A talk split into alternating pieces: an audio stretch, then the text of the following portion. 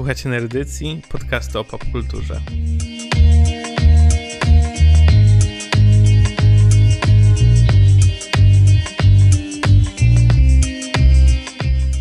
Ja nazywam się Kuba i jest ze mną jak co miesiąc. Jak co miesiąc Damian jest z tobą i z wami. Wszystkimi. Ze mną Damian i z duchem twoim. No to żeśmy zaczęli wielkanocno, wielkanocnie. Wielkanocnie.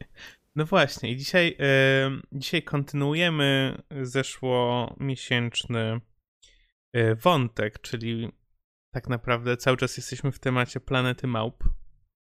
E, I o, będziemy dzisiaj rozmawiali o trzech filmach, o trzech, można by to nazwać, rebootach, może? To sobie porozmawiamy też, czym jest ta nowa seria. Czyli odpowiednio Geneza Planety Małp, czyli Rise of the Planet of the Apes, potem jest Ewolucja Planety Małp 2014, Dawn of the Planet of the Apes oraz ostatnia, trzecia część, Wojna o Planetę Małp, czyli War, coś tam, coś tam odpowiednio. No i yy, to są filmy, które ja tak rzuciłem, bo ja je oglądałem, ty ich nie widziałeś do tej pory z tego co wiem. I one mi się podobały, natomiast byłem taki cały, mm, cały w obawach i niepewien, czy tobie się spodobają.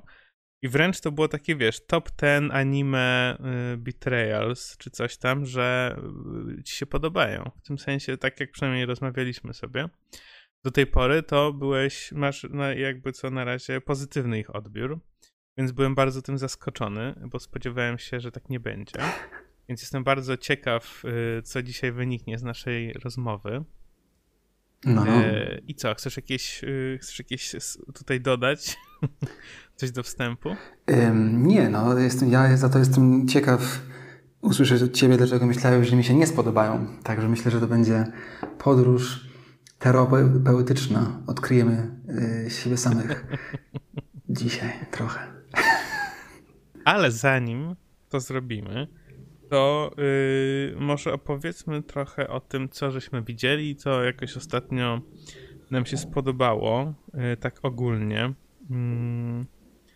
Filmy, seriale, co widziałeś coś ciekawego? Słuchaj, no od kiedy nagrywaliśmy ostatni raz, parę fajnych rzeczy udało się obejrzeć.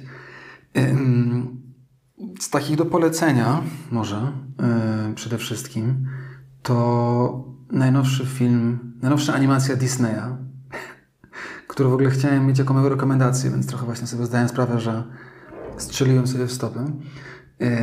No ale nic. Najnowsza animacja Disneya, Raya and the Last Dragon. Nie wiem, czy y, już to widziałeś, Kuba. Wyszło to dopiero parę dni temu, także wybaczę Ci, jeśli nie. W ogóle nie wiedziałem, że ma być jakaś nowa animacja Disneya. Powiedz coś o tym filmie, bo ja w ogóle nie słyszałem nic o tym. Nie, no jest super. Ja widziałem zwiastun parę miesięcy temu, jak zawsze oglądam regularnie zwiastuny, yy, a potem zapominam je i to jest miłe. Więc wiedziałem, że chcę go obejrzeć, miałem go na mojej liście i pojawił się nagle parę dni temu właśnie yy, gdzieś yy, na jakichś newsach, że już wyszedł, więc trochę nie wiedziałem, czego się spodziewać.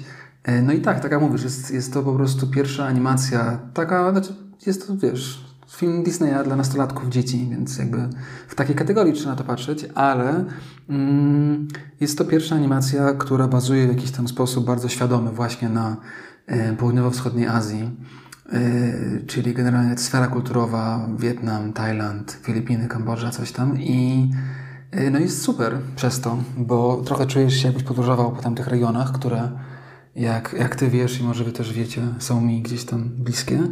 E, ale poza tym jest po prostu strasznie fajną animacją z smokami, tudzież jednym smokiem, który jest bardzo podobny do naszego super ukochanego smoka w wykonaniu Ediego Murphy'ego z animacji Mulan, o której opowiadaliśmy e, parę tygodni temu. Czy Wushu? Tak, parę miesięcy temu już, e, ale w inny sposób. Także jakby jest podobny motyw zabawnego smoka, ale zupełnie inaczej zrobionego. Wciela się w niego taka aktorka, raperka, która nazywa się Aquafina, która też jest bardzo fajna i, no, i, i dodaje. No właśnie, to totalnie dodaje, tak? bo ona jakby, ona po prostu jest sobą, więc jest ta sama postać, którą zawsze gra, mhm. wiesz, to trochę niezręczną, układowo coś tam.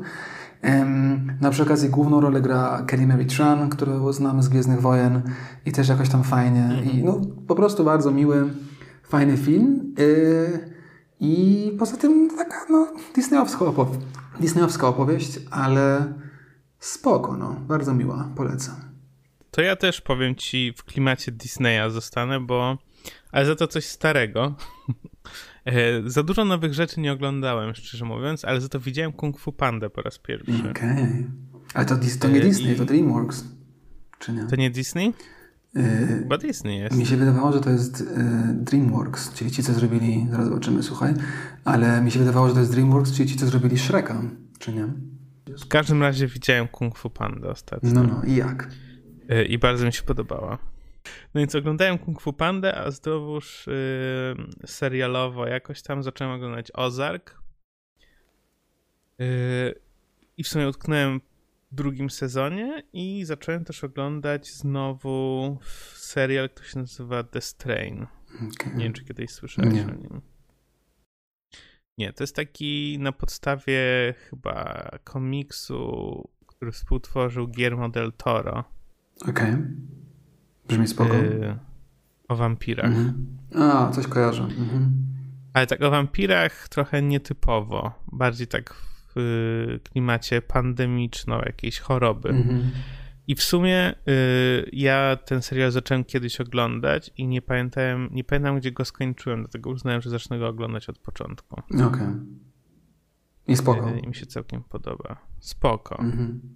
No nice. Spoko. Znowuż inaczej się ogląda, jak się jest w pandemii, ale... Tak.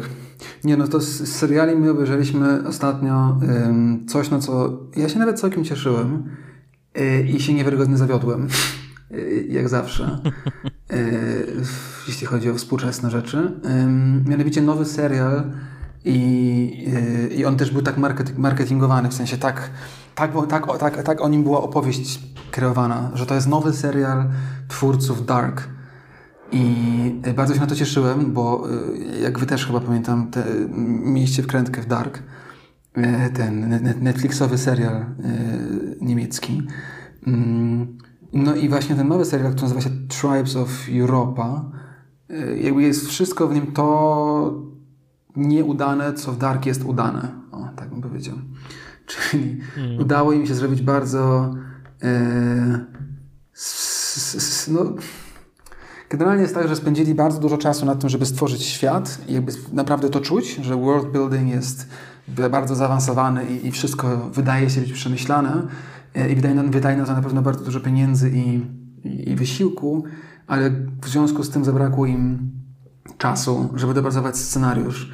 E, no a niestety, jak e, wiadomo z różnych innych przykładów, to nie działa. W sensie jak masz super scenariusz, to nawet beznadziejny świat, w którym on się dzieje, gdzieś tam nie przeszkadza, a na odwrót to tak niestety nie jest. Także mimo tego, że ten świat jest nawet ok i parę ciekawych rzeczy tam się dzieje, to chodzi o Europę czy świat za 50 lat, 2070, tam nie wiem, czwarty rok, po pandemii, znaczy nie pandemii, tylko po końcu świata, jakaś taka wizja, wiesz, postapokaliptyczna. I tam parę ciekawych rzeczy jest, ale głównie jest to po prostu taki, taki taka mozaika e, z różnych innych filmów i pomysłów, wiesz, bez jakiegoś porządnego e, pomysłu nadrzędnego, który by to trzymał do kupy. Więc dość męczące to było. Na szczęście tylko chyba sześć odcinków, ale naprawdę e, no nie polecam, nie polecam. Hmm. Rozumiem, no reklamował mi się ten, reklamował mi się ten serial, ale jakoś uznałem, że nie tym razem. Tak, nie, odpuść, nie ma co. Okej. Okay. Okej, okay. no dobra, słuchaj, no dobra. Właśnie, powiedziałeś, że jest rozczarowujące, tak jak większość, tak jak większość nowych rzeczy. I się zastanawiasz, dlaczego, yy, dlaczego wydawało mi się, że to się nie będą podobały te nowe filmy. Bo ty właśnie powolisz takie oldschoolowe, wolisz takie starsze produkcje. To nie tylko, to nie tylko że wolę, kumam. To są dwie rzeczy. Jedna jest to, że wolę, jedno jest to, że wolę, a drugie jest takie, że rzadko kiedy pojawiają się nowe rzeczy, które nie są y, kopiami starych rzeczy. I mnie to denerwuje, bo czuję się oszukany. I na tym to polega, że bardzo no, rzadko wiesz, no, Cała rzeczy... kultura jest zapożyczeniem, jakimś hipertekstem. No. Nie no, ja wiem, ja wiem, mój drogi, że tak jest, ale pytanie jest też takie, że po co oglądać rzeczy, które są wtórne, jak można oglądać rzeczy, które są im pierwowzorem. No, wiesz, lubimy sobie powtarzać i oglądać cały czas te same historie. Tak, i dlatego właśnie te trzy nowe filmy o planecie Małp tak bardzo mi się podobały, bo wydaje mi się, że są idealnym przykładem na to, że można i nawet trzeba powtarzać te same rzeczy, jeżeli się robi to świadomie. I to jest jakby moja gdzieś tam główna obserwacja, y, od której chciałeś zacząć dzisiaj, jak rozumiem. Y, to jest y, twoja teza w tym odcinku. To jest moja dzisiejsza teza. Nie, no to jest moja obserwacja, która opiera się na tym, że bardzo byłem zaskoczony właśnie pozytywnie, że to są filmy, które y, czy są re rebootami, czy prequelami, czy sequelami, czy omówimy, jak powiedziałeś, ale bardzo świadomie wchodzą w to, czym są, że wiedzą, że kontynuują, czy jakby są częścią czegoś, co istnieje od 50, 50 lat, mm, książki, filmy, komiksy, seriale, animacje y, i dodają do, do tej opowieści swoją własną opowieść, y, w jakiś taki, wiesz, bardzo świeży i przemyślany sposób. I moim zdaniem to jest bardzo rzadkie i na plus bardzo mi się to e, ujawniło w tych trzech filmach. Tak bym powiedział, pokrótce. Okej, okay, okej. Okay. No mi też, ja powiem ci, że mi te trzy filmy też się podobały. Najbardziej e, pierwsze. Tak. Zdecydowanie najlepsze. Tak, tak, nie, no, ale też to są inne, trochę inne filmy są te dwa następne od tego pierwszego, nie? To też omówimy, że. No, ale w ogóle moim ciekawe. zdaniem każdy jest inny. W tym sensie, że y, każdy z tych filmów jest zupełnie w innej konwencji mhm. robiony. Czy może nie konwencji, ale jakby zupełnie inny pomysł ma na siebie, tak? No bo y, jeśli chodzi ogólnie o tak, czym ten film chce być i jaką, jaki rodzaj historii opowiada. Tak. Zgadzam się z Tobą i dodałbym, że pierwszy film wie, jaką chce być opowieścią i jakim chce być filmem, drugi film trochę mniej, a trzeci film najmniej. I to jest też moja, e, mój problem, bo oczywiście nie może być tak, że... Drugi czy trzeci, przepraszam, najmniej? Trzeci najmniej. Moim zdaniem one jakby z czasem trzeci. stają się coraz gorsze, z różnych powodów, ale właśnie podstawowym powodem jest to, że gdzieś trochę gubią tak naprawdę to, czym, czym chcą być. I że ten ostatni już chce być wszystkim naraz, a ten pierwszy chce bardzo jasno być jedną rzeczą, czy jakby jednym opowieścią. I, i gdzieś tam to się rozmywa potem, mam wrażenie. Take your stinking paw off me, you damn 38! No! To może ustalmy, czy to jest prequel, czy to jest reboot, czy to jest sequel i, i czy to w ogóle ma jakieś znaczenie. Nie wiem, co, co, co, co ty o tym myślisz? Jak, jak ty to widzisz przede wszystkim, ten film? Ja zawsze myślałem o tym jako o reboocie ale nie konkretnego filmu, tylko raczej serii, tak. Mhm. A z drugiej strony, no to jest powiedzmy reboot pierwszego filmu, yy, bo cały jest skonstruowany troszkę tak jak ten pierwszy film i bardzo ma dużo odniesień i wręcz prawie, że scen jeden do jednego mm, z tego pierwszego filmu, tak, czyli tego, czyli Planety Małp 1968. Tak. Yy, I czy to ma znaczenie? Nie wiem, czy to ma znaczenie.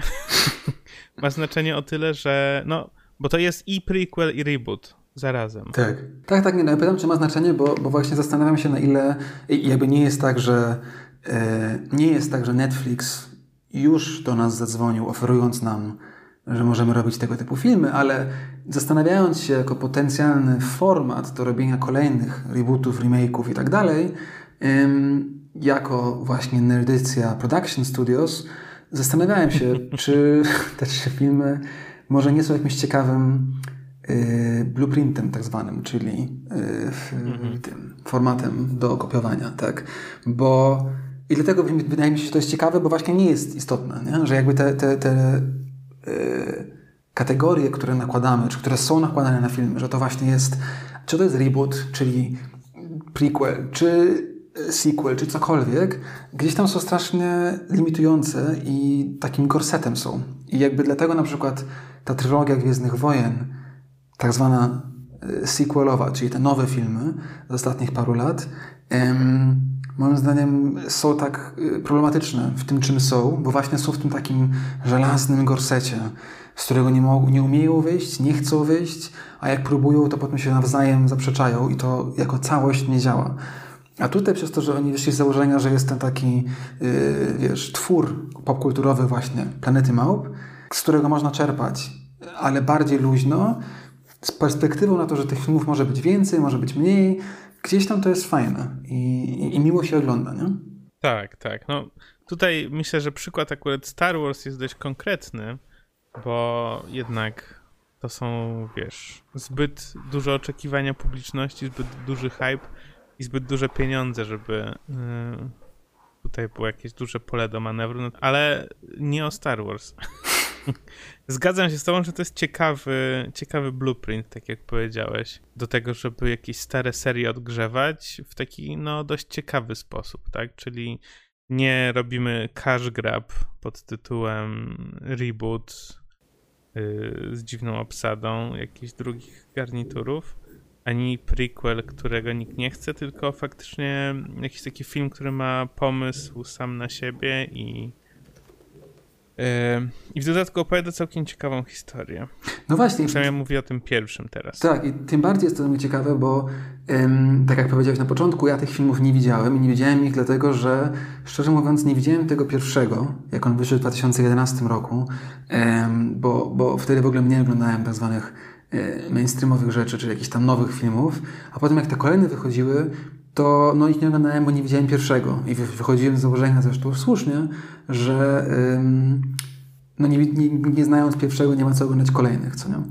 Ale teraz obejrzawszy te trzy filmy i, i właśnie w kontekście tego wszystkiego, co się dzieje w Hollywood i w ogóle, jestem bardzo zaskoczony, szczerze mówiąc, że te filmy nie zostały wykorzystane właśnie jako blueprint do innych filmów. Wiesz o co chodzi? Że to jest minęło już 10 lat od premiery pierwszego filmu a tak naprawdę większość sequeli i prequeli i rebootów, które powstały od 10, w przeciągu ostatnich 10 lat, e, w przeciągu ostatnich 10 lat są dokładnie takie, jak zawsze są, tak? Czyli no, nudne, hollywoodzkie prequele, których nikt nie chce. Więc po prostu zastanawiam się, tak, czy, czy, czy coś, coś jest na rzeczy, ale te filmy zarobiły bardzo dużo pieniędzy, są bardzo popularne i no nie wiem, teraz trochę tak wygląda może, że DC, czyli Warner, yy, idzie trochę w tym kierunku ze z tymi nowymi filmami właśnie wokół superbohaterów, nie? że yy, że masz naraz główną opowieść, yy, czyli, czyli te wszystkie kolejne, część druga, trzecia, czwarta i tak dalej, ale masz też filmy takie jak Joker, który omówiliśmy yy, w trzecim czy czwartym odcinku Nerdycji i tak jak yy, Batman nowy w przyszłym roku, które są niezależne od tej głównej serii, są bardziej takimi autorskimi komentarzami na temat. No? Więc może gdzieś tam to się powoli pojawia. Tak, no i oczywiście masz też Snyder Cut. no tak, ale... Z Jaredem Leto, Jokerem w koronie cierniowej. Tak, no ale to jest ten trochę co innego, także... tak. Chciałem ci troszkę ten sprowokować. Nie, nie, nie, nie, nie da się, nie dam się. W ogóle przy okazji researchu do tego odcinka e, trafiłem na taki termin uplift bo rozumiem, że od, od naszego odcinka y, sylwestrowo-styczniowego, bodaj, o cyberpunku, y, zagościł w naszym nerdycjowym y, repertuarze y, zagościło wyszukiwanie różnych gatunków i podgatunków, tak zwanych punków i niepunków. Y, I tutaj jest y, Uplift, czyli podgatunek science fiction o podnoszeniu mniej rozwiniętych gatunków do istot rozumnych, czy też bardziej zaawansowanych, e, co jakby y, ma przełożenie na te filmy o planecie Małp. Mm-hmm. I czy w ogóle kiedyś słyszałeś ten termin, czy to tak po prostu jest jak z tym, jak z Victorian Punkiem, że istnieje jeden. Tak, jeden nie, nie, nie, słyszałem, nie słyszałem tego terminu jako gatunek. Potem jak mi to przesłałeś, to sprawdziłem i poczytałem.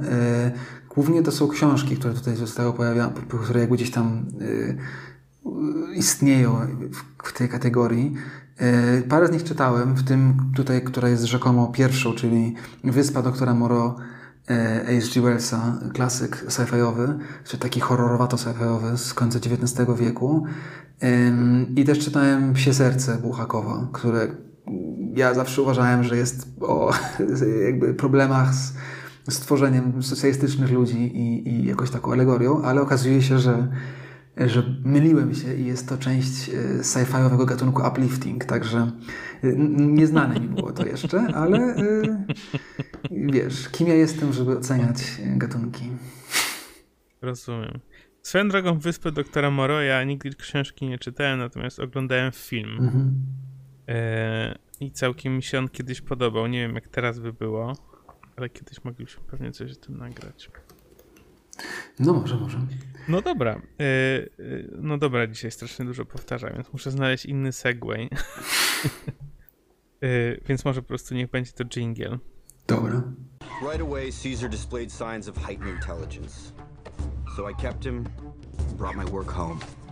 By 18 months, Caesar was signing up to 24 words. By age two, Caesar was completing puzzles and models designed for children eight years and up. At age three, Caesar continues to show cognitive skills that far exceed that of a human counterpart. I co? Zaczynamy od pierwszego filmu, który sobie mówimy może bardziej szczegółowo, bo tak jak mówimy, jest gdzieś tam ciekawszy i bardziej nam się podobał, a potem pogadamy o kolejnych dwóch, a potem sobie to wszystko podsumowujemy. Dobrze rozumiemy plan?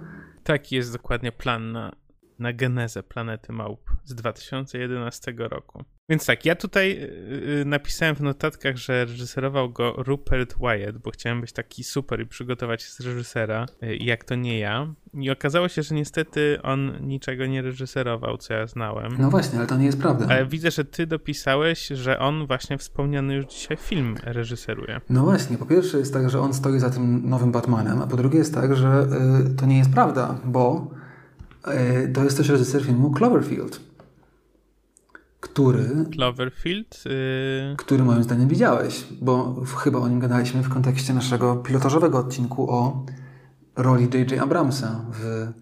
Yy... A to nie był J.J. Abrams? Go nie reżyserował? Nie, bo J.J. Abrams jest takim, takim, takim twórcą hollywoodzkim, który przede wszystkim jest producentem.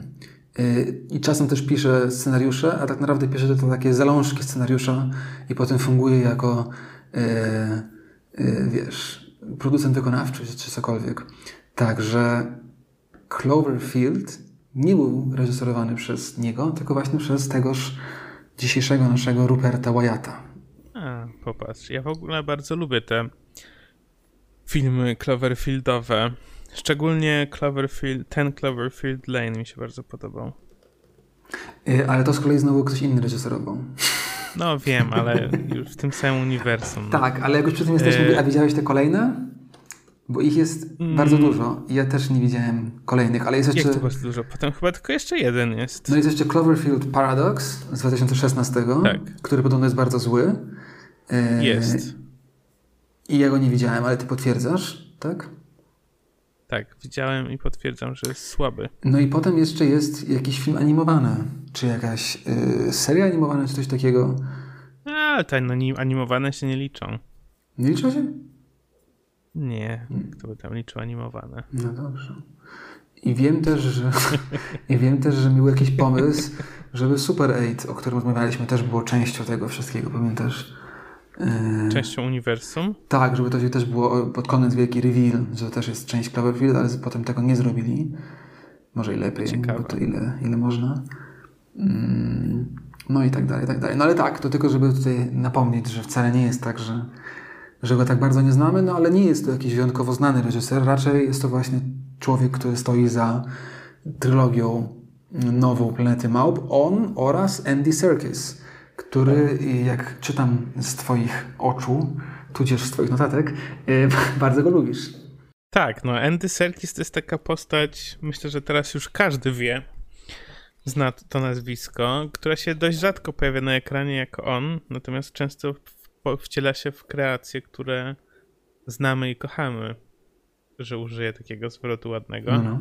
no bo e, tak naprawdę on jakoś pionieruje, czy też pionierował tą technologię motion capture, a przynajmniej grania w niej. Tak.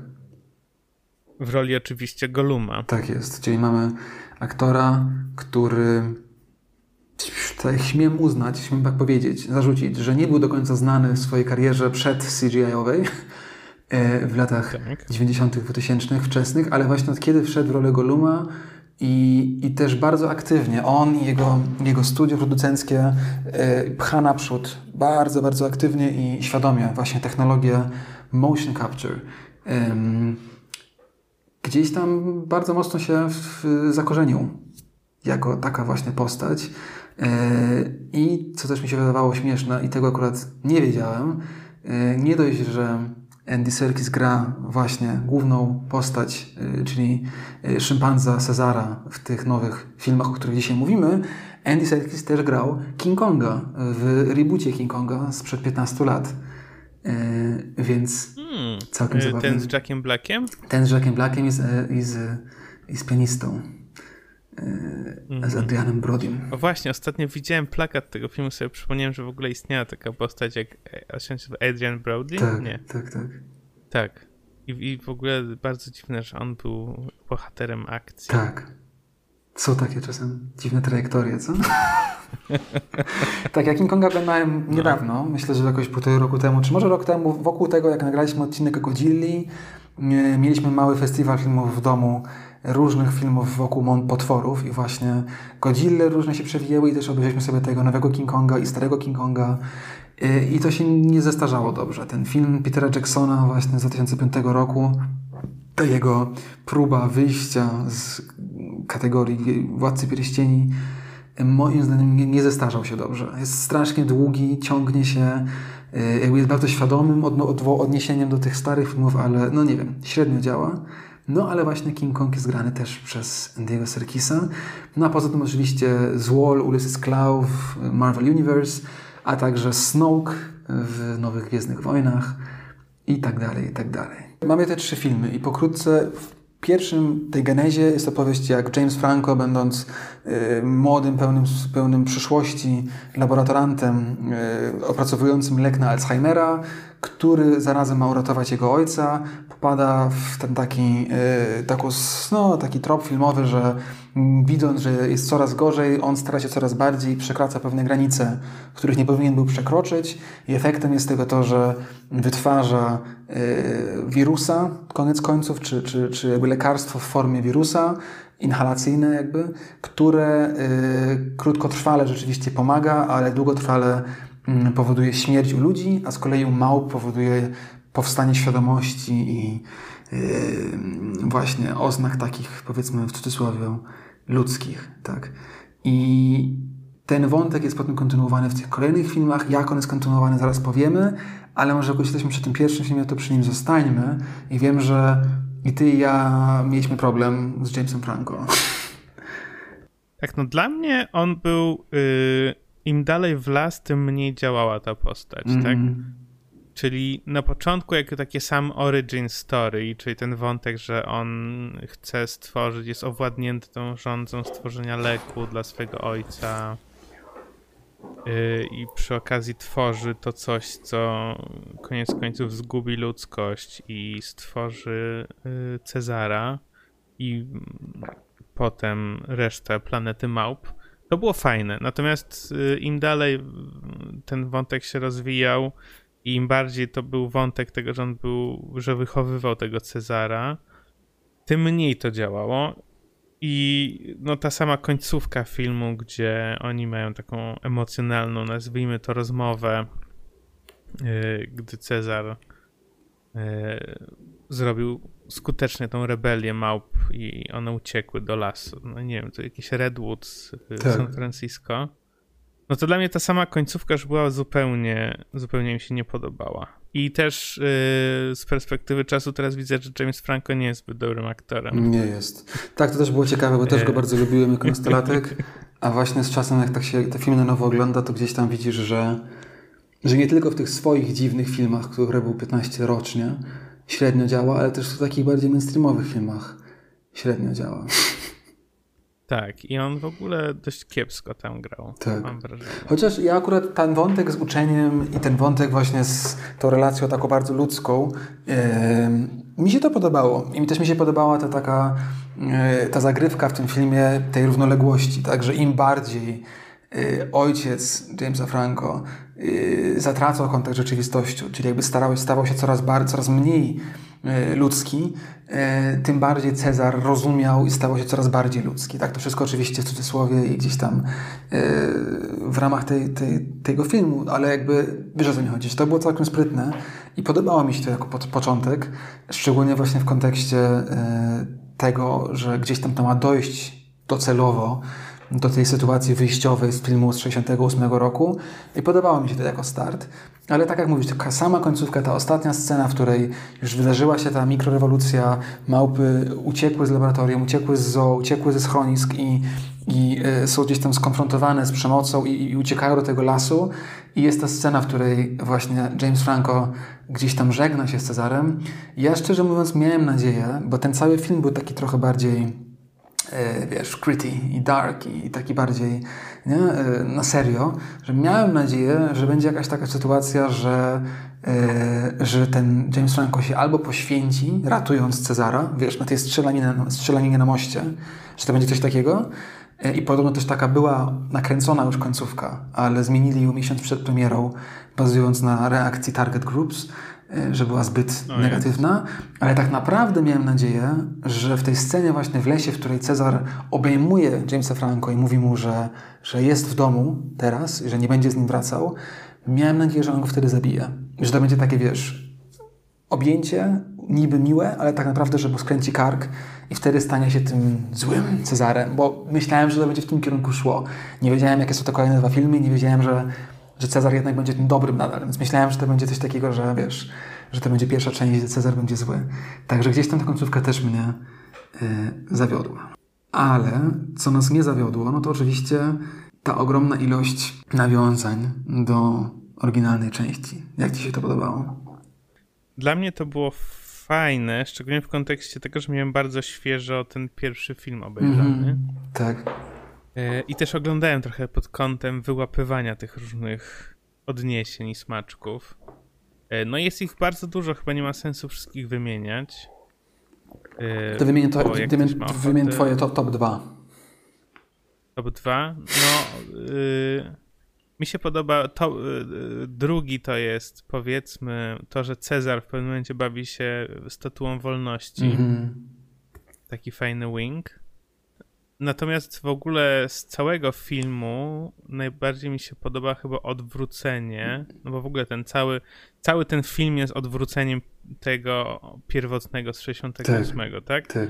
I myślę, że tutaj chyba najlepiej to mm, najlepiej to obrazuje ta scena, w której y, Cezar po raz pierwszy przemawia, tak samo jak 50 y, lat wcześniej, 40 przemówił Charleston Heston, y, czyli Take your stinking paws off me, you damn dirty ape. Tak, tak, tak. I to mówi, to mówi aktor, którego niestety nie pamiętam jak się nazywa, ale jest to Draco Malfoy. Co też swoją drogą było spoko, że Malfoy gra z Wola. Tak.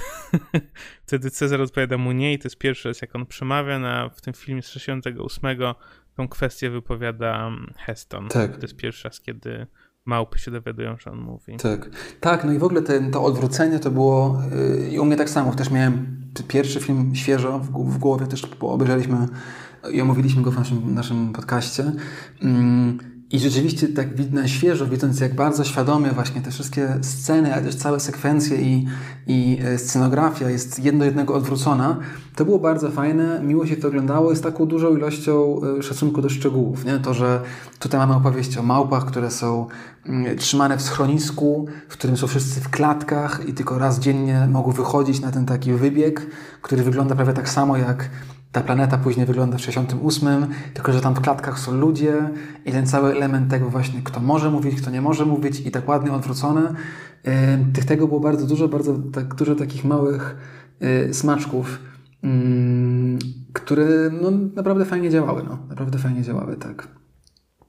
Tak, no widać, widać, że to był film robiony... Yy z bardzo dużą uwagą i też jakby y, uwagą co do szczegółów i do, no z szacunkiem po prostu do tego pierwszego filmu. Także to, tak jak żeśmy na samym początku powiedzieli, jakiś dobry template czy blueprint do robienia y, prequeli, z ich, przepraszam, rebootów, że po prostu ewidentnie ktoś bardzo dobrze obejrzał te filmy i bardzo świadomie y, i mądrze zrobił nawiązania do nich. Tak, no i też ten, ten wymiar powiedzmy gdzieś tam symboliczny tego pierwszego filmu Rise of the Planet of the Apes jest mm, no całkiem okej, okay, tak? Bo koniec końców chodzi gdzieś tam o jakąś mikrorewolucję, czy po prostu rewolucję nawet yy, zwierząt, tak? Wobec zła. I tym złem są ludzie i większość rzeczy, które jest pokazanych w tym filmie jest bardzo prawdziwa i pewnie się z nimi zgadzam, że powinny być przeciwko nim e, zmiany rewolucyjne, tak? Czyli te wszystkie elementy takie, które właśnie w pierwszym filmie były uosobnione przez e, orangutany w społeczeństwie planety małp, głównie i goryli, ale też szympansy koniec końców. Tutaj dzieje się to w, w ludziach, tak? Czyli jakby tutaj ludzie są źli i tworzą y, gdzieś tam przez swoją pychę, czy zapatrzenie, czy różne inne powody y, Cezara. Y, no a w tym pierwszym filmie mamy gdzieś tam odwrotnie, tak? Że przybycie Charlestona Hestona jako tego jedynego, rozumnego człowieka uświadamia części szympanzom, w jakim złym społeczeństwie żyją i tak dalej, i tak dalej. Także to, to, to było bardzo fajne i, i, i jakby też, wiesz, yy, gdzieś tam kibicowało się miło, no?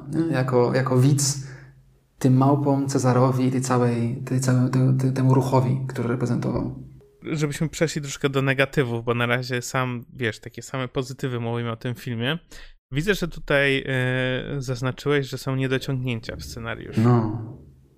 Twoim zdaniem. Tak, tak. Co się zgadzam zresztą, ale to może powiedz, co dokładnie masz na Nie, no myśli? jakby to było coś takiego, że właśnie, tak jak mówisz, nie spodziewałem się, że, że tak mi się ten film będzie miło oglądało, a właśnie oglądało mi się go miło i też po części dlatego, że był yy, super, jeśli chodzi o te efekty specjalne, że rzeczywiście to się, yy, jakby wierzyłem w tę opowieść dużo bardziej niż w Hobbita, który jest 5 lat później i yy, nigdy nie, nie tracę okazji, żeby zbaszować Hobbita. Bić, bić szpileczkę. I ale oczywiście tak, no jest to koniec końców po prostu hollywoodzki blockbuster, tak? I jakby czuć to, w sensie jest mnóstwo wątków, które się nie trzyma kupy. Związek Jamesa Franco z tą y, weterynarką, to, że kradł te lekarstwa z tego laboratorium przez 10 lat i nikt nie ogarnął, to jak to wszystko mija, a nikt się nie starzeje, no jakby takie różne rzeczy, które no po prostu są gdzieś tam pozostawione poza nami, tak? I bardzo dużo takich rozwiązań. Zdecydowanie No. y, ten wątek czasu Tak. Y, i w ogóle jest taki, że on jakby niby mija, z drugiej strony nic się nie zmienia. Jest tak, że niby mija to 10 lat, czy tam 5 lat i on jest w związku z tą weterynarką, a cały czas się zachowują, jakby się dopiero zeszli. Tak. I jakoś tak to jest wszystko, wiesz co? Tak, tak, tak. No i dużo było takich się scen dość oldschoolowych i wręcz takich może, wiesz, w- cringe'owych z perspektywy czasu, tak? Te takie różne, że on siedzi nocą przy komputerze, ona wchodzi, on coś się tłumaczy, to wszystko takie jest, no, no, że jakby trochę inaczej tego, tego, tego, tego, tego typu rzeczy się teraz mówi jakby pokazuje w filmach. Ale mówię, mimo wszystko to było fajne, miło się to oglądało i gdzieś tam nabudował dużo nadziei.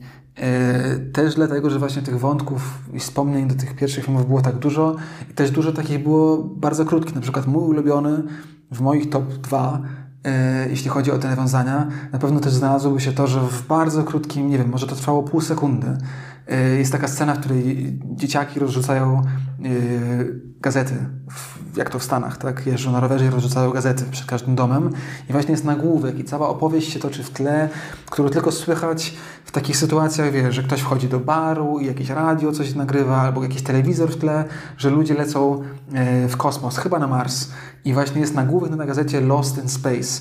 I, e, I oczywiście to jest nawiązanie do tego, co się dzieje znowu w tym pierwszym filmie. Także takich elementów było bardzo dużo. Ym, ale, i nie wiem, czy coś jeszcze coś dodać o tym filmie, ale ja bym zakończył zadając Ci pytanie, Kuba. Co myślałeś, że się wydarzy w kolejnym filmie? I czy to, co myślałeś, że się wydarzy, też się wydarzyło? Czy był to inny film, niż się spodziewałeś? No właśnie. Yy... Bo ten film się pierwszy, czyli Geneza, kończy się w taki dość otwarty sposób, w tym sensie, że równie dobrze mogłoby nie być kolejnych filmów. Tylko moglibyśmy już od razu przejść do planety małp, tak?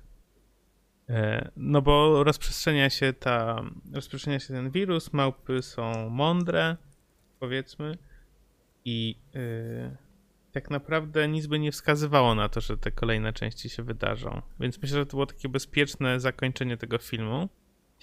No i potem mamy te dwa kolejne, czyli. No tak, ale, y, ale Dawn tak nie, bo tak uciekasz od, mojego, I- mojego pytania. Bo jakby wiadomo, że jest to E. zakończona opowieść gdzieś tam, no ale też wiadomo, że to jest blockbuster Hollywood i w ogóle to będą kolejne części. Yy, Tak. I moim zdaniem on jakby sugeruje, w jakim kierunku to może pójść. czy będzie szło. Yy, I moim zdaniem nie idzie w tym kierunku potem. I to było coś, co mnie gdzieś tam trochę zaskoczyło i zawiodło, ale właśnie chciałem. No to powiedz w jakim, bo dla mnie, yy, dla mnie te filmy kolejne są zupełnie z innej beczki. No właśnie. Yy, I ty myślałeś, że w jakim, w jakim. Bo wiesz, ja te filmy widziałem już wszystkie i to pewnie ze dwa razy, zanim teraz je obejrzałem. Czy to będzie jakiś trzeci mój viewing, mm. szczególnie tej pierwszej części. Więc dla mnie ciężko, w sensie ciężko mi powiedzieć, tak wiesz, tak, tak na tak, świeżo, tak. tak. jak ty patrzysz na te filmy, więc może powiedz, jak ty myślałeś, w którą tak. stronę Nie no, bo jakby dla mnie jakby oś konfliktu, tak, bo zawsze w Hollywood musi być jakaś oś konfliktu w tych filmach. W pierwszym filmie była bardzo jasno zarysowana yy, źli ludzie versus dobre małpy, tak, i jakby to było coś, co myślałem, że to w tym kierunku będzie szło, że będziemy mieli Cezara, będziemy mieli jego próbę E, pokazywania małpom i jakby emancypacji koniec końców małp, a przeciwko temu będzie gdzieś tam stał system, e, może coraz większy, może coraz większy i myśląc, że to jednak mimo wszystko będzie rzeczywiście szło w kierunku tego filmu z 68 roku, no to spodziewałem się, że gdzieś to dojdzie do tego, co, co też wiemy z tego filmu pierwszego, czyli do wojny nuklearnej, tak? Że w jakiś sposób no nie wiem, ja się zastanawiałem może, że to może będzie taki, wiesz, wielki twist, tak, w trzecim filmie na przykład, że się okaże, że ta, ta wojna nuklearna, która wyniszczyła świat i wyniszczyła ludzkość, to wcale nie była między ludźmi a ludźmi, tylko może było właśnie między małpami a ludźmi, tak, coś, takiego. Myślałem, że to będzie w tym kierunku szło, też dlatego, że sequele tych starych filmów, czyli te kolejne filmy z 69, 70, pierwszego, 72 i tak dalej, gdzieś tam w tym kierunku trochę szły, że ten element atomowy był niezwykle ważny. Tak jak pamiętasz może z drugiej części, z 69 roku, tam pojawia się cała ta społeczność ludzi żyjąca pod ziemią, wyznająca Boga, bomby atomowe, coś tam, coś tam. I myślałem, że to będzie w tym kierunku szło bardziej. Więc jak się zaczął ten kolejny film i mamy te napisy początkowe, w których jest, wiesz, ala James Bond, sekwencja, animacja początkowa, w której nam jest wyjaśnione, że wirus zabił całą ludzkość, jesteśmy 10 lat czy 5 lat później, coś tam, coś tam, to wiesz, ten przeskok był tak nagły, że jakby nie mówię, że to jest niefajne i gdzieś tam to też działa, ale poszło to trochę innym kierunku, czyli właśnie ten konflikt małp między małpami, no i potem też jeszcze ten, ten zły człowiek, dobry człowiek, ale to jakby było już w tej sytuacji półpostapokaliptycznej. Wiesz o co chodzi? Że ja myślałem, że to będzie jednak dużo dłużej działo się nadal współcześnie koniec końców, że to nadal będą te sceny właśnie, może najpierw San Francisco uwolnią, potem Nowy Jork, wiesz co chodzi, że to będzie jakieś takie bardziej tego typu, a oni jednak bardzo szybko poszli już w tym kierunku ludzie umarli, koniec świata, postapokaliptyczny świat, nowy, nowy porządek, coś tam, coś tam. I... Tak, tak. No, przeskok y, był pomiędzy pierwszym i drugim, potem pomiędzy drugim a trzecim też. Ale dużo mniejszy. Y dużo mniejszy, ale mimo wszystko. A chociaż może nie mniejszy, y, no, tylko mniej. Jeśli chodzi tak, o wątek atomowy, no to wiesz. Wydaje mi się, że jest to kwestia tego, czego się akurat boimy teraz. Tak. Tak, tak, tak, bez no Ewidentnie baliśmy się pandemii na początku 2010 roku. Niestety jakoś nieskutecznie się jej baliśmy, bo nie nikt nie był przygotowany, jak ona nadeszła. Ale w ogóle, Kuba, czy też tak macie, że teraz przez te doświadczenie pandemiczne, nasze, y, współczesne, covidowe, odkrywasz na nowo, jak dużo dzieł kultury, szczególnie filmów, yy, właśnie sprzed lat już o tym nam mówiło? Bo to jest coś, czego ja w ogóle nie pamiętałem. Też jakiś inny film ostatnio oglądaliśmy, tam też chodziło o pandemię, coś czytałem, jakąś książkę ostatnio, nagle też pandemia i nagle sobie zdaję sprawę, że ten wątek strachu przed pandemią był z nami od wielu, wielu lat. I z jakiegoś powodu nikt się na nic z niego nie nauczył.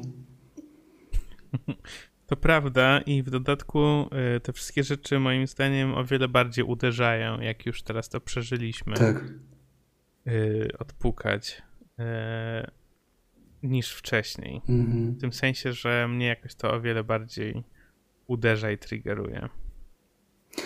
Nie, nie, mnie raczej ciekawi. W sensie ja to raczej traktuję jako takie... Ciekawe? Tak, jako takie ciekawe nie, ale jak, jakby w ogóle to cała, jakoś, to cała wizja, znaczy w ogóle te wątki wątki epidemii i plagi jakoś tak bardziej są dla mnie zdecydowanie teraz yy, bliższe mi są. Mm.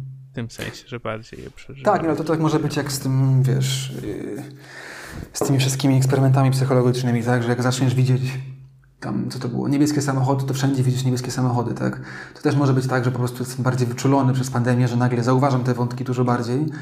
Um, no ale tak, koniec końców mamy znowu trylogię filmów, która jest tak naprawdę mogłaby być, yy, mogło to nie, nie, być nasz drugi odcinek serii o końcach świata, tylko to mógłby być nasz kolejny odcinek o filmach pandemicznych, koniec końców. Nie?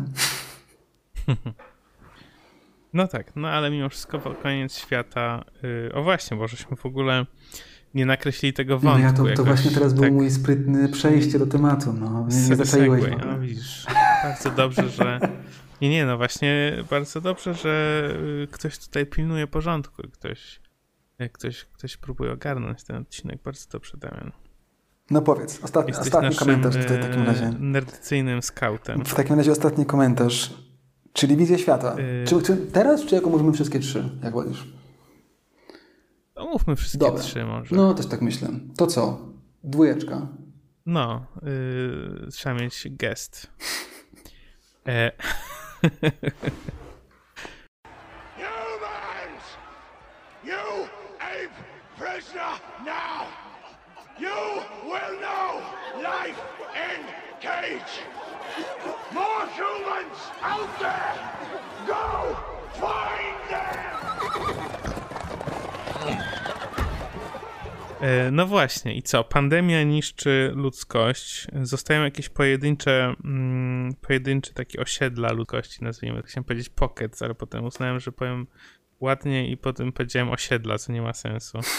E, no, jakieś takie pojedyncze gromadki ludzi zostają po pandemii, tak? Czyli takich osób, które jakoś miały odporność na tego wirusa w ten czy inny sposób. E, no i mamy nasze małpy w Redwood tych lasach, jak rozumiem wokół San Francisco. Piękne swoją Właśnie, czy twoim Piękne zdaniem... No, super. Czy twoim zdaniem... Czy, y, ciekawie cię, dlaczego y, postanowili zmienić miejscówkę? Ale czy to jest tak, że znasz, masz odpowiedź i chciałbyś się podzielić tą odpowiedzią? To mnie ciekawi. Nie, nie, to jakoś teraz mnie to uderzyło, a. żeśmy tego nie poruszyli, a w sumie to jest dość duża zmiana. To jest dość duża zmiana, y, którą też retkonują w trzeciej części.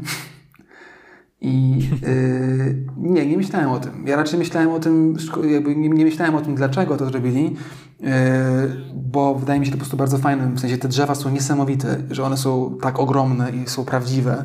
To jest fascynujące. Tak, tak. I też część z nich już spłonęło w zeszłym roku, tak? W tych ogromnych pożarach w Kalifornii, także to też jest gdzieś tam smutne.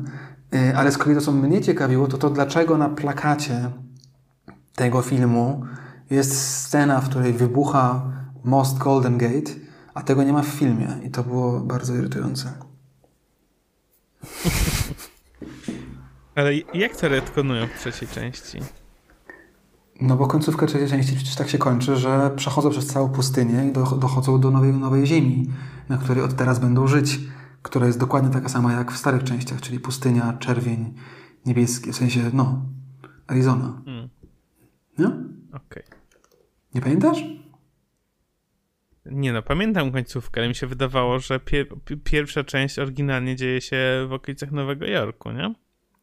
Aha, w sensie chodzi ci o to. Okej, okay, nie, to tak. Czyli, że zmian zmieniało się te coast z west na east. E, z east na west. Okej, okay, okej, okay, Nie, to o tym nie myślałem. Tak, tak. To prawda, czyli ta statua wolności. Okej. No i co o tym myślisz? Że Nowy Jork był symbolem Ameryki w latach 60., a teraz jest Kalifornia? Trochę Zupełnie tak. nie wiem dlaczego. Silicon Valley. Może tak jest. No. Y, natomiast, y, natomiast wydawało mi się to ciekawe, że zmienili. Ale nie wiem, czy to ma jakiekolwiek znaczenie. No dobra, ale to do tego możemy dojść jeszcze, do, jak, jak omówimy te, będziemy omawiać tak. trzecią część. Bo w ogóle ta końcówka no wydaje dobra, mi się czyli... warta omówienia, ale zostańmy przy dwójce. Yy, streszczałeś W drugiej nam. części no. w drugiej części zaczyna się uwypuklać konflikt Kobe, czyli y, małpy, która jest powiedzmy na drugim miejscu tej hierarchii po Cezarze. No właśnie to też nie było dla mnie do końca Cezarem. Jasne. To było dziwne. No tak. W sensie myślałem, że ten naszego. Rocket jest na drugim części, czyli ten poprzedni boss, którego Cezar zdetronował, tak? No ale nieważne, to są szczegóły. No, wszystko, wszystko jedno. jedno. W każdym razie gdzieś tam jest w tak. wewnętrznym kręgu przywódczym naszej rebelii małpkowej. Tak. Yy, no i zdradza go. Tak. W sensie Cezara. Ty napisałeś Judasz, ja myślę, że Brutus. nice. Ale to też zależy... Okej, okay, nice, dobre, dobre. Tak, no nie, no, jeżeli jest Cezar, to wiadomo, że Brutus, ale w kontekście opowieści też późniejszej, czyli to, jak bardzo Cezar jest wykreowany na Mesjasza, to też trochę, trochę Judasz. Tak, no. Nawet nie tyle na Mesjasza, co na Mojżesza może troszkę nawet. Tak, ale mi tutaj szczególnie chodzi o to, że y, kiedyś miałem dość dużo wkręty w tak zwane y, księgi apokryficzne, czyli y, części Biblii, które nie zostały włączone do oficjalnej Biblii podczas pewnego ważnego okay. zjazdu. Y, I'm getting Dan Brown vibe. Right? Nie, no ale w sensie jedną właśnie, z, jedną właśnie z, z takich bardziej zabawnych pism apokryficznych to jest słynna Ewangelia według Judasza. I w tejże Ewangelii według Judasza tam właśnie jest cała taka teza, że Judasz tak naprawdę powinien być tym, którego najbardziej celebrujemy, czy celebrują, czy celebruje się w, w chrześcijaństwie. No bo gdyby nie wydał Jezusa, to Jezus by nie umarł, a gdyby nie umarł, to by nie powrócił. I tak naprawdę jest tutaj cały ten element, trochę tak jak Snape w Harry Potterze, tak? Koniec końców J.K. Rowling Totalnie, totalnie o tym rozmawiałem dwa dni temu tak? z Małgosią. I miałem rant na ten temat. Że co? Że że to jest najbardziej tragiczna postać w Biblii, niezrozumiana. Tak, no tak jak Snape. To jest J.K. Rowling tutaj wiedziała skąd czerpać inspirację. No. No ale tak. No dobra, czyli Kobe, y, zdradza... czyli Kobe tak naprawdę tworzy Cezara z tą swoją No właśnie, czyli albo tworzy Cezara, albo go zdradza, tak? Ale jakby koniec końców chyba to nie jest albo, albo tylko to samo. Czyli go zdradza i zdradza, zdradziwszy stwarza Cezara w swojej nowej wersji, tak? Gdzieś tam, nie? Tak, no bo ostatecznie zmusza go tą swoją rebelią i nieposłuszeństwem do yy, tak naprawdę złamania tej najważniejszej zasady. Przekazania. Które miała, która miała odróżniać małpy od ludzi. Pierwsze czyli, przekazanie. Że, yy, tak, ape not kill ape. Tak. I że małpy nie będą zabijały innych małp. Tak. Ale to nie jest pierwsze przekazanie. Nie mam pojęcia. Pierwsze jest Apes Together Strong? Nie, w sensie w katechizmie. Nie no, pierwsze nie zabija jest, nie? No nie, właśnie nie. Nie będziesz miał bogów cudzych przede mną. Pierwsze? Też myślałem, że pierwsze. Nie zabija to jest piąte. Widać, jakie mają priorytety.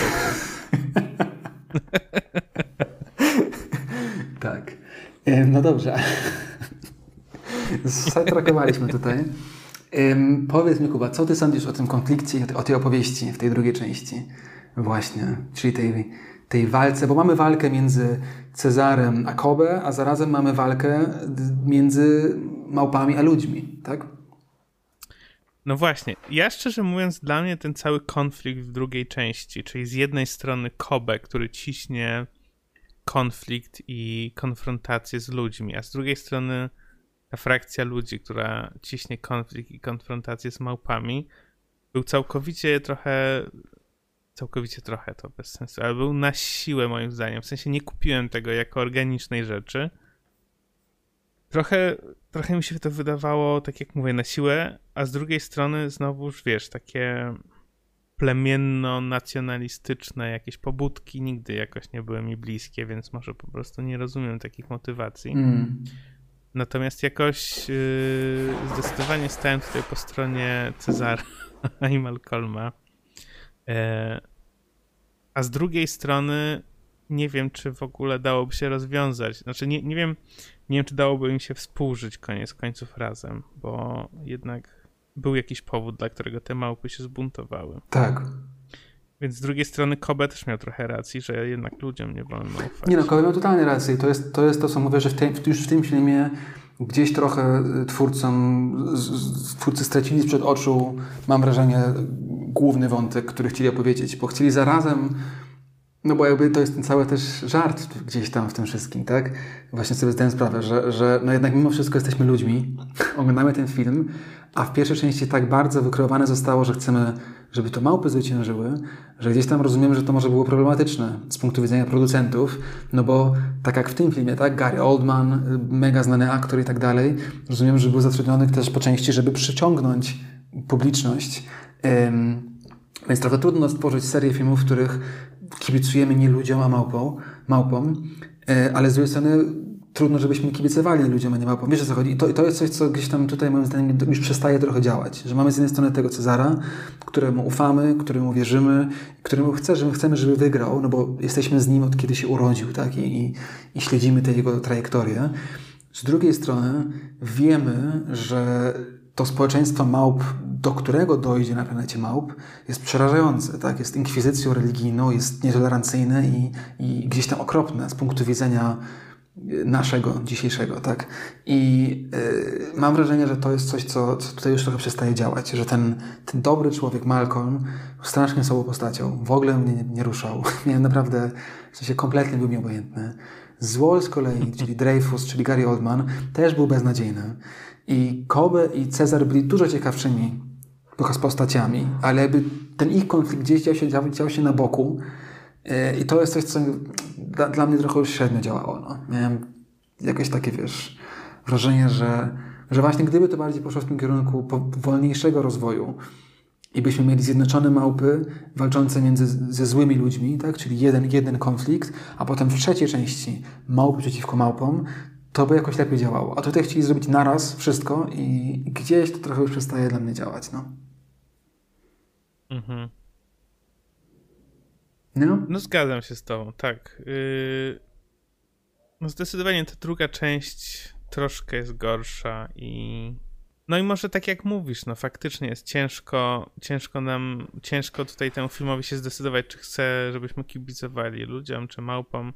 Yy, no a z drugiej strony trudno szukać tutaj, yy, w sensie jest trochę bardziej skomplikowany, nie jest taki czarno-biały. Tak, tak, nie, no na pewno, no. tylko znowu jest ten problem, że jakoś ten film się kończy i nasz zły człowiek umiera i zły małpa umiera, zła małpa umiera yy, i gdzieś tam Cezar z jednej strony wypowiada to, to, co to jest bardzo fajna scena, tak, że, że ape not kill ape, ale you are not an ape, więc zabijam cię. I gdzieś tam już się u, u, powoli zarysowuje ta no jednak bardzo problematyczna E, e, ta etyka, tak, opierająca się na tym, że mamy e, jakiegoś takiego władcę oświeconego, który decyduje tak naprawdę, kto jest tak, małpą, kto nie i sobie zabija. No. Ale zarazem nadal ufa tym ludziom, to jak ten kolejny film się zaczyna, ten trzeci, i jest znowu przeskok, to trochę dla mnie to już było takie znowu, znowu będzie mi ta sama opowieść, że Cezar chce ufać, ale nie może ufać, ale ufa, ale nie ufa. Wiesz o co chodzi?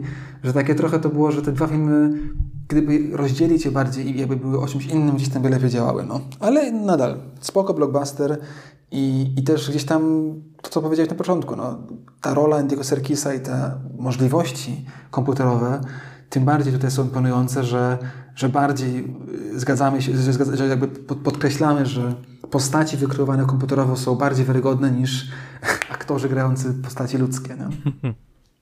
No zdecydowanie bardzo dobrze się ogląda ten film, już nieważne czy jest on mądry czy nie, to same te efekty, tak jak mówisz, i Andy Serkis i inni aktorzy, którzy też się wcielają w te motion capture role, naprawdę są super. Tak.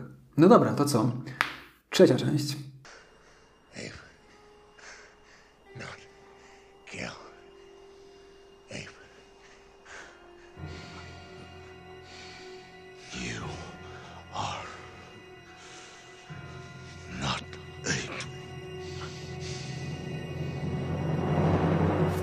Przechodzimy do ostatniej części, która jest. Y, ja byłem bardzo ciekaw, jak ty zareagujesz na tę ostatnią część, no, no. na różne wątki w niej. Tak. Y, I bardzo się cieszę, że mieliśmy takie samo skojarzenie, jeśli chodzi o y, Woody'ego Harrelsona.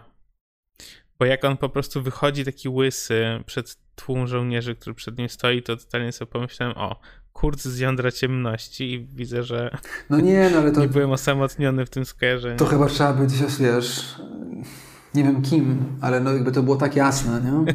W sensie to było takie in your face. Cały ten film tak no, bardzo no.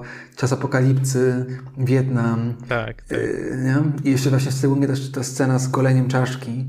Y, nie mówię, że to było złe, w sensie ja szanuję odwołania do czasu apokalipsy, bo jest to najlepszy film y, o wojnie w ogóle.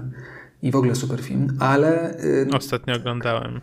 Trochę było to takie No ale dobra, opowiedz nam w dwóch zdaniach, o czym jest ten film, żebyśmy mieli już końcówkę tutaj naszej trylogii cesarowej, cesarskiej. No więc w trzecim filmie kontynuujemy konflikt, który rozpoczyna się w drugiej części, czyli wojnę ludzi z małpami.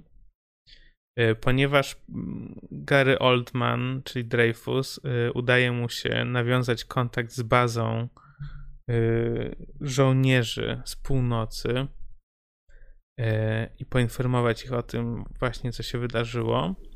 No i trzecia część jest kilka lat po wydarzeniach z drugiej, gdzie ta wojna jest już w pełnej, że tak powiem, tej. E, no i Cezar został niejako przez Kobę zmuszony do tego, żeby tą wojnę prowadzić. E, no i tak naprawdę film e, zaczyna się tym, że Woody Harrelson, który jest dowódcą bazy wojskowej, która właśnie zwalcza małpy, zabija syna Cezara i jego żonę. A małpy jako takie w ogóle szukają nowego domu, żeby uciec od konfliktu. No nic, pokrótce, pokrótce mówiąc, Cezar yy, postanawia wkroczyć na ścieżkę wojenną i zrobić zemstę na zabójcach swojej rodziny, co powoduje, że cała małpia społeczność trafia do obozu koncentracyjnego. Tak jest. Gdzie są goryle nazywane donkeys. Tak. Tak, no i kończy się to wszystko tym, że się okazuje, że Woody Harrelson wcale nie jest przedstawicielem całej pozostałej ludzkości, tylko jest jakimś takim radykalnym od, odczłonem jej i ci żołnierze, którzy nadchodzą, którym, na, Cezar myśli i my myślimy, że przychodzą mu pomóc, tak naprawdę okazuje się, że przychodzą z nim walczyć. I cały film się kończy tym, że mnóstwo ludzi się, y, mnóstwo ludzi i małp y, się nawzajem Y, poświęca, tudzież odkupuje swoje grzechy i udaje się w jakiejś części małp uciec. Cezarowi też się udaje uciec, a wszyscy ludzie zostają pogrzebani w lawinie. Jak rozumiem, to jest to symboliczne zakończenie ludzkości, które też nie do końca było dla mnie jasne, czy to są ostatni ludzie, czy to już nie są ostatni ludzie, no ale nieważne. Mm, I Dużo jest paralel do pierwszej części, czyli tego, tego całego wątku bycia w klatce, bycia w zamknięciu, no ale jednak też dużo bardziej radykalne to jest, bo tak jak mówisz, to przypomina dużo bardziej obóz y, pracy, tudzież jakiś taki obóz yy, typu łagry yy, radzieckie i kończy się to wszystko tym, że pozostałem przy życiu małpą pod wodzą Cezara, który po drodze parę razy przestaje być ich wozem, potem znowu jest, potem nie jest, w końcu pod koniec znowu jest. Dochodzą do nowej ziemi, która wygląda właśnie tak jak z pierwszej części yy, i wtedy Cezar umiera. I gdzieś tak, tam mamy no koniec tej trylogii. Tak jak, tak. tak jak powiedziałem, jest to, jest to historia o Mojżeszu, bo nie dość, że muszą przejść przez pustynię, co już na samym początku filmu pada, to jeszcze Cezar umiera, tak. zanim tak naprawdę do tej ziemi na dobre doszli. Tak, tak, tak. Ale mi się wydaje, że on umiera właśnie dlatego, że yy, w tym sensie, że on jest przede wszystkim z tego starego świata, a po drugie dlatego, że złamał tą pierwszą zasadę swoją. Yy, I tak naprawdę nie ma dla niego miejsca w tym nowym świecie. Tak, no bo zatem też jest tak, że. Ja to zawsze tak czytałem. Tak, no bo zatem też się skończyła jego opowieść, nie? W sensie, ile można. Mm -hmm. jakby to też jest naturalny koniec, że gdzieś tam ta stara gwardia odchodzi.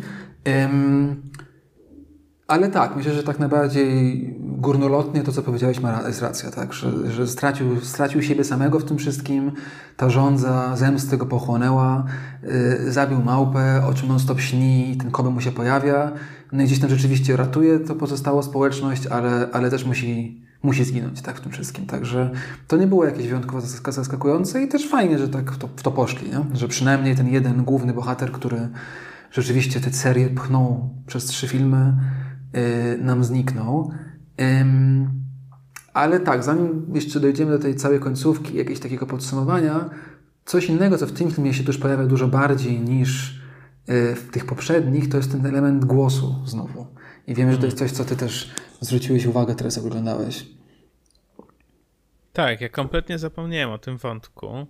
Y, natomiast masz rację, że on jest bardzo istotny y, w tym filmie z 68 roku. A tutaj też jest tak naprawdę jednym z głównych motorów, popycha akcję, powiedzmy, bo dowiadujemy się w pewnym momencie, że yy, jak się nazywał ten, jak się nazywa postać, którą grał Woody Harrelson? Yy, Colonel Mac coś tam, nie? Okej, okay. McDonald, no. Tak, jakiś tam wojskowy w razie. No. Wojskowy żołnierz, tak. tak. no w każdym razie ten kolonel, yy, że okazuje się, że jakaś jest jakaś choroba, tak zakładamy, że jest ta sama, która mm, od pierwszego, od początku jest, która zaczyna mutować i ludzie zaczynają tracić głos. Znaczy zaczynają tracić możliwość mówienia, natomiast małpy coraz bardziej mówią w tym filmie. Yy...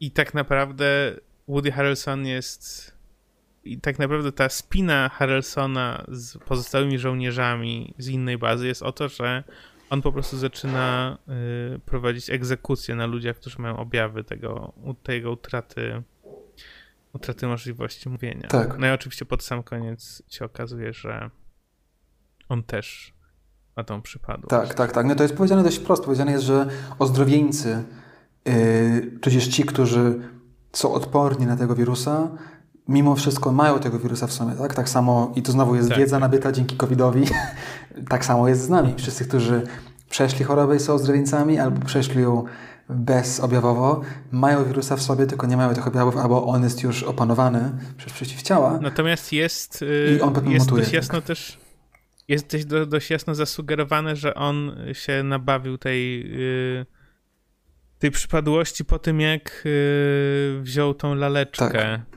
którą Nowa zostawiał Cezara. Tak. Swoją drogą to jest największy mój, moja spina z tym filmem. No właśnie, opowiedz co To jest Nowa, która oczywiście jest odniesieniem do, yy, do yy, dziewczyny Hestona z pierwszej części. Natomiast yy, strasznie mnie zdenerwowało to, że tam była reklama samochodów, Chevroletów chyba. Tak? Gdzie? Tak, no jak Nowa, e, jak Cezar i Nowa spotykają tą małpkę, tą taki comic relief, tak. E, to ona cały czas chce coś od niej wziąć i on cały czas mówi, nie to moje, nie to moje, po czym w końcu jak Cezar mówi, że oni sobie pójdą, to on daje jej takie coś i tam jest napisane Nowa i jest znaczek Chevrolet, Forda chyba, przepraszam, Ford Nowa. A, czyli to było logo samochodu. Okay. Logo samochodu. I to, no nie no, kurde. Stać was na to, żeby nie robić tej reklamy w tym filmie. Okej, okay, nie, to nie wiedziałem. Rozumiem, że to jest twoja nowa wiedza. totalnie mnie wybiło. Nabyta, kiedy jesteś ten... kierowcą. No właśnie. Plus ten comic relief w postaci tej małpki e, śmiesznej. Tak. Jakoś też zupełnie dla mnie był tam za przeproszeniem z dupy, trochę jak Gimli w bitwie o Helmowy Jar. No właśnie e... ciekawy byłem, I... co powiesz o tej postaci. Czy, czy ten, czyli nie podobała ci się w ogóle ta małpka? No nie, bo za każdym razem jak była taka ciężka scena typu obóz koncentracyjny i Capo Goryl, który oblewa Cezara wodą, to potem się pojawia scena, gdzie mamy śmieszną małpkę, która robi coś głupiego, żeby nam było lżej na sercu. Mhm. I to jest takie do pożygu hollywoodzkie, no. Tak. Nie no, comic relief jako taki w takich scenach jest słaby. Mi się ta małpa podobała z tylko jednego powodu, w sensie te wszystkie elementy żarcikowo właśnie tego typu były dość słabe, ale nie miałem z nim jakiejś wielkiej spin, też do tego, że dla mnie to przede wszystkim był no jednak mimo wszystko obóz pracy, taki właśnie bardzo Yy, jakby to było tak sztampowe, że jakby w ogóle nie kupowałem tego. No. W sensie to już była taka przedstawienie, wiesz, taki Hollywood. Mamy tutaj Woody'ego Harrisona, który jest połączeniem Kurca z Hitlerem i ten obóz i to wszystko było takie, wiesz, że w ogóle nie kupowałem, no, no, no. że to było takie już za dużo. E, ale to, co mi się spodobało w tą mapką było to, że, i to też był problem w tych pierwszych dwóch filmach, że w ogóle nie było powiedziane nam, czy to są jedyne małpy rozumne? Czy ten wirus, wiesz, zaafektował wszystkie małpy? Czy jakieś inne małpy też? To akurat było fajne, że pokazane nam było, ok, tak, nie no, sama Co koncepcja tej no? postaci była spoko, natomiast tak. użycie jej jako tego comic relief mm -hmm. mi się nie mhm. podobało. No. Tak. No, mi się dokładnie podobało z tą dziewczynką to, że nazywa się Nowa. W sensie rozumiem pomysł na to, żeby yy, wiesz, zredimować to, że w tym pierwszym filmie, jak też krytykowaliśmy i postać kobiecy, czyli właśnie Nowa jest po prostu sex slave'em y, Charltona Hestona i rozumiem, że ten pomysł był na to, żeby te imię nawiązać, żeby to była ta sama postać, tak jednak ważna, ale w jakiś tam sposób ciekawsza, tak, i głębsza, ale dla mnie to w ogóle nie działało. To jakby ona była tam niewykorzystana. To, że się pojawiała, jedyną rolą tej dziewczynki było to, żeby przypomnieć Cezarowi, że nie jest tylko rządnym krwi, nienawidzącym ludzi Kobe, tylko jednak jest Cezarem, ale to znowu było jakieś takie, że no okej, okay, rozumiem to po jednej scenie. Nie? nie wiem, jakoś po prostu mam wrażenie, że ten film zupełnie nie wiedział, czym chciał być. Nie? Czy chciał być moralizatorską przypowieścią o dobrze i źle i złu i tak dalej, czy chciał być filmem przygodowym, czy jakimś takim questem, tak? Bo przez połowę filmu mamy tak naprawdę taki, taki dream team, no. Mamy taki A-team, tak? Cezar, czyli szympans, Maurice, czyli orangutan, yy, Luka, czyli goryl i Rocket, czyli ten drugi szympans z dziewczynką i z tym dziwnym szympanzem są takim jakby hit składem, nie? Takie, to było takie bardzo, tacy Avengersi z tego zrobieni. Potem nagle ten obóz... Albo taki Suicide tak... Squad. No właśnie. I to, to dla mnie było takie, że że na mnie ten film działał, no. Koniec końców. Rozumiem. No. no tak, pod tym względem był zupełnie inny niż te pozostałe. Trochę był takim filmem drogi też. Tak. Przez pewien czas. A powiedz mi jeszcze dwie rzeczy, y, zanim przejdziemy do y, końca. Powiedz mi wątek tej. Dwa wątki tak naprawdę. Czyli co w ogóle myślisz o tych y, gorylach, zdrajcach tak zwanych? Y, to jest jedna rzecz, a druga rzecz, co myślisz o wątku tego żołnierza, tego kusznika tak zwanego, którego najpierw Cezar puścił i potem nam się wydaje, że on może będzie miał jakiś jednak change of heart, ale koniec końców do końca zostaje oddany mm. Kurcowi. Tak, no z gorylami ja w ogóle zaskoczony byłem, bo ten film zaczyna się bardzo szybko. Też widać, że to jest film sprzed trzech lat, a nie sprzed 10 lat, że to jest ten taki już dużo bardziej szybki, teledyskowy sposób opowiadania scen akcji. To wieku strzelaniną, napaścią w dżungli czy w tym lesie. I tam właśnie już na samym początku są goryle, które podają broń ludziom i sobie w mundurach i tak dalej. I to było coś, czego nie było w poprzednich filmach. I to było dość zaskakujące. I ja na początku myślałem, że to są jakieś, jakieś niewolnicy, czy może to, miałem jakieś takie pomysły, że może to są te małpy, które na przykład właśnie też przez ten wirus dostały świadomość, ale nadal były, nie wiem, w jakimś zoo, czy wiesz, jakby w jakichś cyrkach i jakby zostały nadal w, w, w, jako niewolnicy ludzi. A potem jak się okazało, że to są byli yy, poplecznicy Kobe, którzy potem jak Kobe został zabity przez Cezara, nie zdecydowali się do niego powrócić tylko z jakiegokolwiek powodu, będąc z tymi, którzy tak bardzo nienawidzą ludzi, że chcieli ich zabijać, bo na tym polegał pomysł Kobe, stwierdzili, że wolą iść wraz z tymi ludźmi, zabijać inne małpy, niż być razem z Cezarem, e, to mi się to wydało strasznie słabe i niepotrzebne i kompletnie tego nie kupuję. To prawda. I dlatego też mówię, że gdyby właśnie ten, ten konflikt małpy versus małpy oraz małpy versus ludzie to były dwa oddzielne filmy, a nie to było takie wymieszane, to gdzieś by to może lepiej działało. I ta końcówka, tak jak mówię, że ten kusznik, który my myślimy, że się odkupi swoje grzechy, a ich nie odkupuje, ale za to ten jeden goryl, Donkey Kong, odkupuje swoje grzechy, zabijając tego kusznika. Takie znowu to było już takie, okej, okay, zrozumieliśmy, że ludzie są źli, a na małpy, nawet najgorsze małpy, tak, strażnicy obozowi są lepsze od, od ludzi, ale jakieś takie to już było zbyt hollywoodzkie dla mnie, no. Co, co sądzisz o tym przejściu przez pustynię i te, te, ten widok, który jednak no, bardzo mocno, tak, jest bardzo świadomie znowu nawiązaniem do tej pierwszej części, nie? Tak, no myślę, że to jest przygotowanie pod kolejne części. e, I ja do końca, ja cały czas się próbowałem, cały czas próbowałem się e, zorientować, gdzie oni dochodzą tak mhm. tak naprawdę.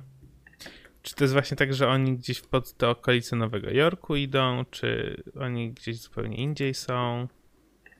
Czy to jakoś będzie wyjaśniane potem? Mhm.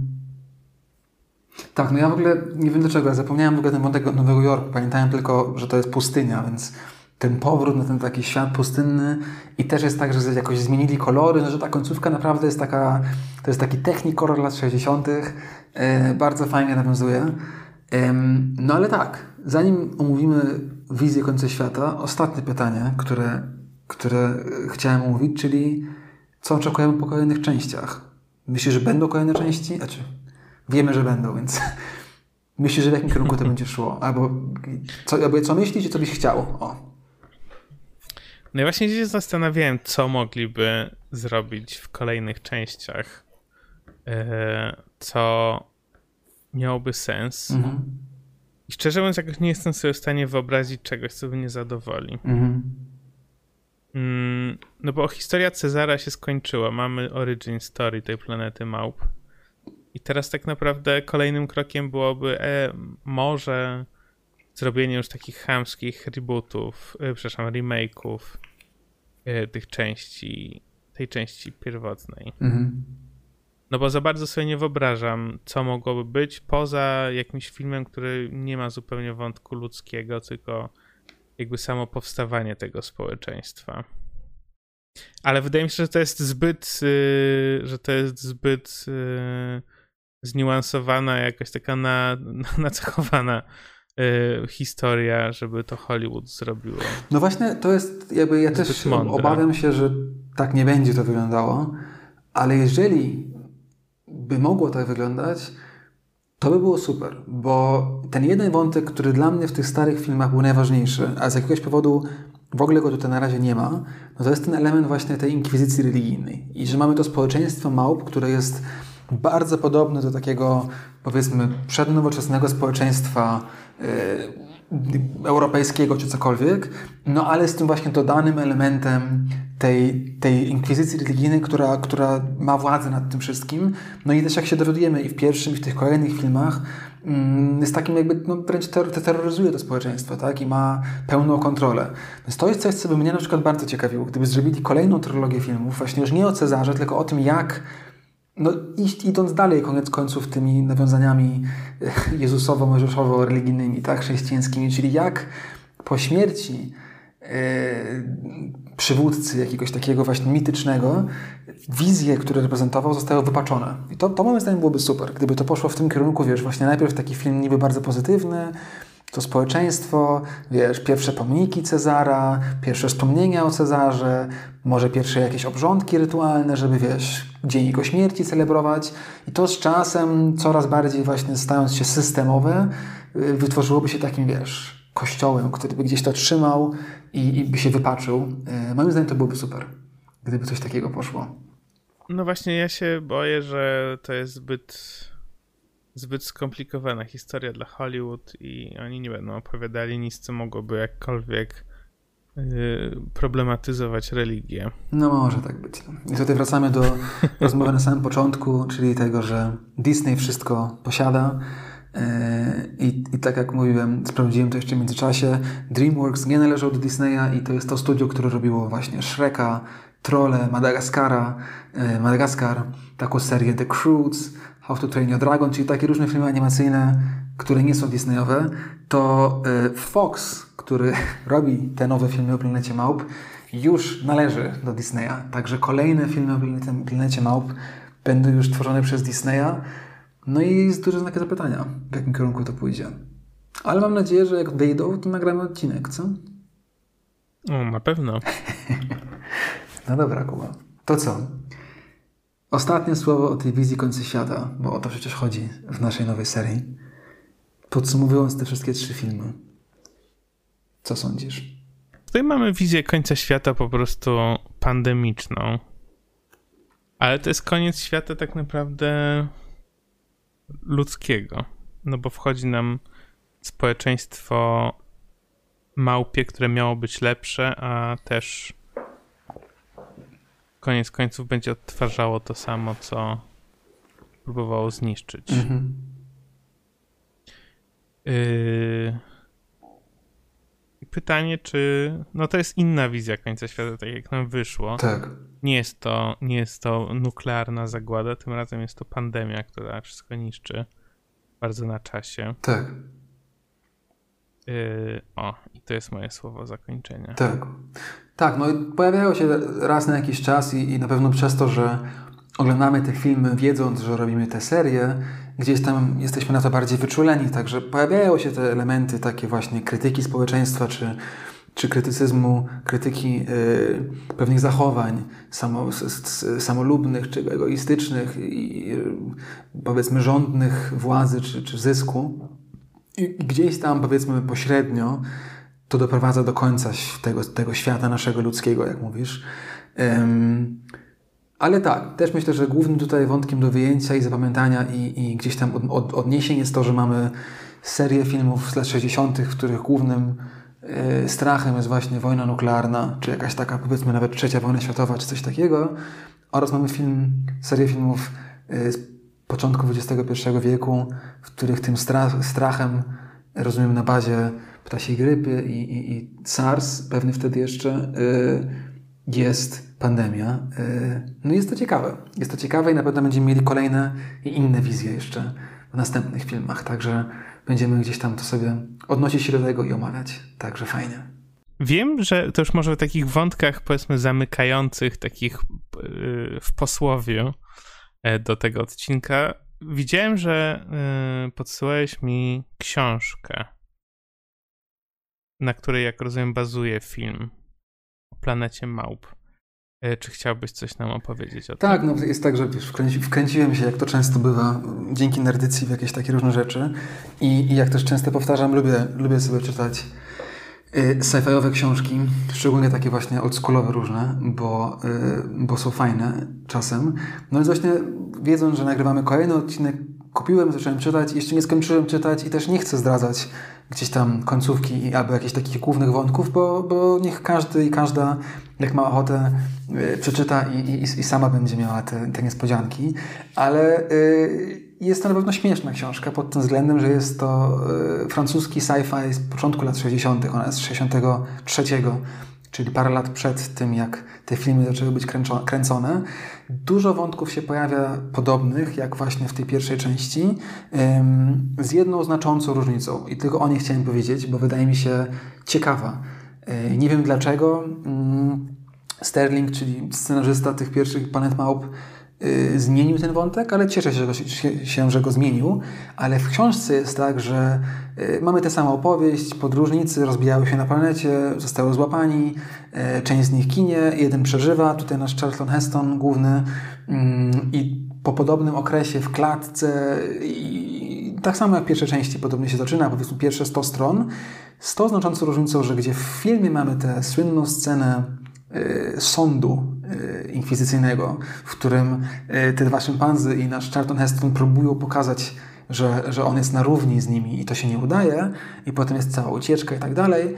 W książce, i to mi się wydawało ciekawe, e, to się dzieje na kongresie naukowym, na którym zjeżdżają się wszyscy naukowcy, artyści, dziennikarze, generalnie parę tysięcy ludzi na stadion. I na tym stadionie ten właśnie rozbitek, który przez pierwsze 100 strony jest traktowany tak jak wszyscy inni ludzie jako zwierzę, przemawia do nich jest taka cały jeden rozdział, to jest tylko jego mowa, w której właśnie przemawia do nich w ich języku, który przy okazji nauczył się w klatce e, i zostaje rozpoznany przez społeczeństwo małp e, jako równy, dostaje mieszkanie, staje się naukowcem i jakby jest, wiesz, wchodzi w to społeczeństwo. E, no i potem różne rzeczy się dzieją, ale jakby to jest, wiesz, znacząca zmiana, która, która wydawała mi się ciekawa, że, że w książce jest, a w filmie jakoś od tego odeszli.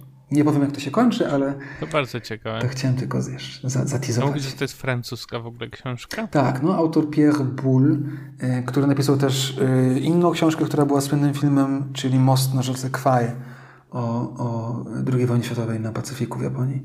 Y, nie wiem, czy poza tym jest znany, ale tak, to są te dwie, które ja kojarzę. Także ciekawe. Jak przeczytam, dam znać i powiem Ci jak to się wszystko kończy. To co, Damian, przechodzimy do rekomendacji. No, chyba czas najwyższy. Co masz dzisiaj dla nas, Kuba? Co mam dla nas? Y, ja polecę grę, słuchaj, y, w którą gram od wielu lat. Heroesy. I którą bardzo lubię. Nie Heroesy, tam Hero. Y, jest ona dość specyficzna, ale jak ktoś lubi takie bardzo rzeczy, które wciągają na długie godziny, to jest odpowiednia i jest to Faktoria. Mm, okej. Okay. No, no. E, ja wiem, ja, ja tę grę znam tylko z twojego kanału na YouTubie.